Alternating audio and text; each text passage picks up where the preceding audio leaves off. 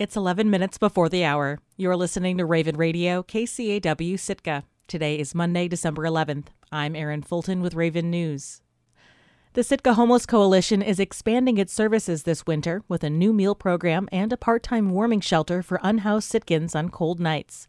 Executive Director Andrew Hinton says they'll be providing the service in partnership with a local church. We're very fortunate to uh, be able to partner with the United Methodist Church, who has very graciously offered to um, uh, allow us to use their space in the basement so that on the coldest nights this winter, uh, we'll be able to open up a space, um, a space that's monitored and staffed by the Sitka Homeless Coalition uh, for folks that are experiencing homelessness and folks that have nowhere to go. Hinton says every Sunday the Homeless Coalition will look at the weather for the coming week, and if the temperatures are slated to drop below 28 degrees, they'll plan to open the shelter.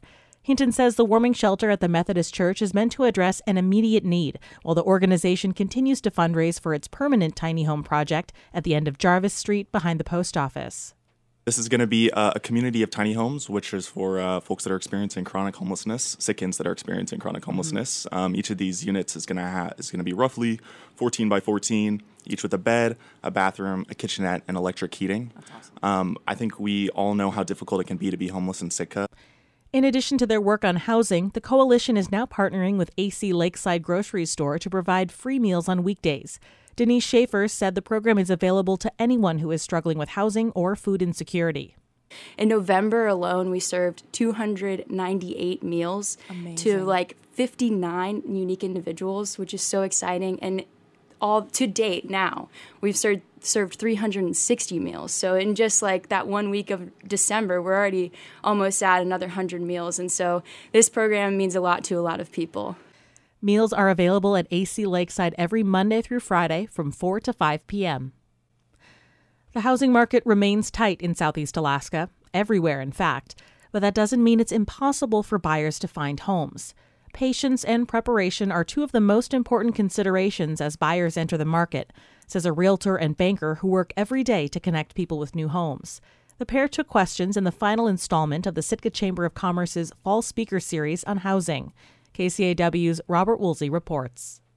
High interest rates recently have forced homebuyers to set their sights lower when looking for property to buy, but high demand has kept prices up, especially in Sitka. Skyline Batani, a mortgage lender at First Bank, says borrowers should not despair there is a way to get there. I think they should first come see me and see what they can afford. And if it's not yet, we'll set them up for a roadmap to success. So if it's not today, maybe six months, maybe a year, but we can set them up to what they are and what their options are. So there's hope. Batani was joined by realtor Keith Brady, who offered a reality check on Sitka's market, which is not all that different from the markets in Juneau or Ketchikan. Buyers are not likely to catch a break, even if all the numbers suggest that prices should be coming down. And unfortunately, in Sitka, just because of uh, the lack of real estate, it seems to always be more or less a seller's market here, uh, regardless. Brady agreed that the first stop for any buyer should be the lender because there are a number of mortgage programs that could affect both someone's eligibility for a loan and the amount they're pre approved to borrow.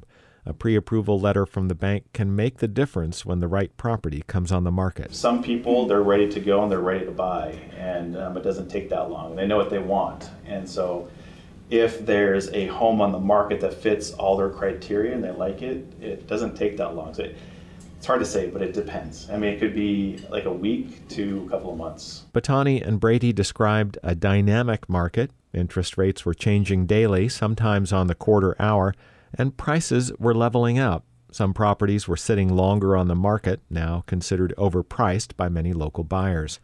Batani put to rest the idea that Sitka was being bought up by out of town owners looking for second or third homes.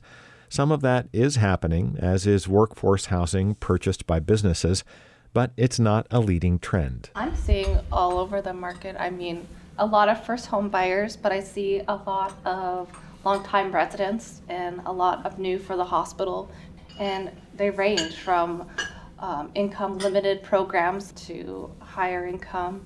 I see it all over the board. Brady, Sitka's former municipal administrator, said there were inherent challenges to opening more land for development, especially in extending Sitka's utilities.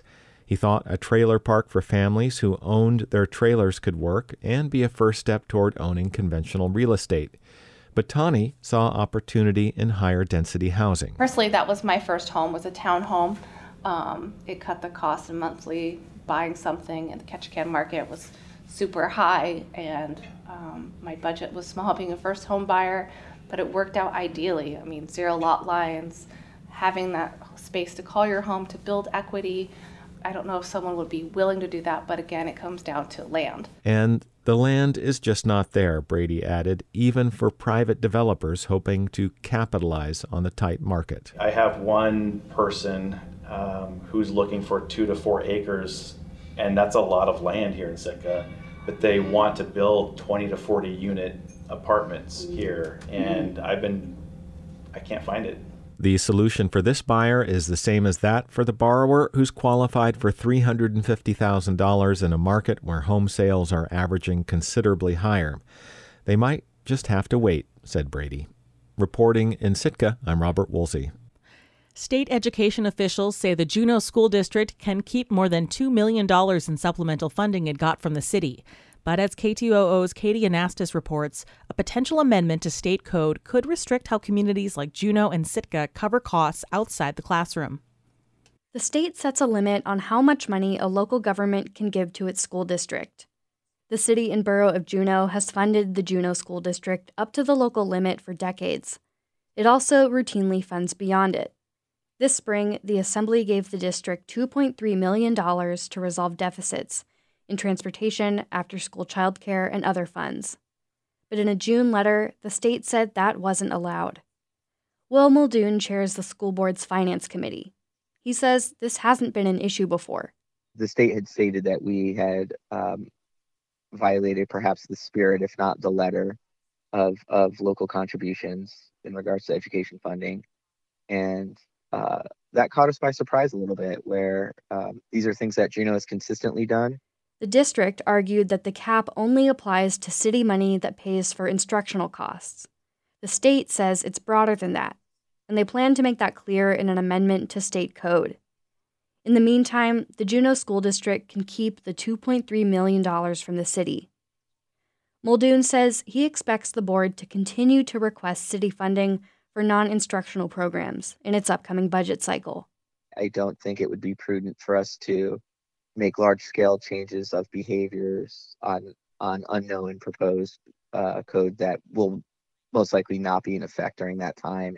But other changes are coming.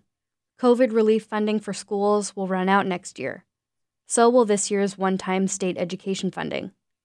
Between that and higher salary and insurance costs, Muldoon thinks the district is entering its next budget cycle with a $7 million deficit.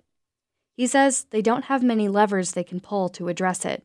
We do have some vacancies right now that are saving us a little bit, but um, that's also a strain as well, right? We budget positions because we need them.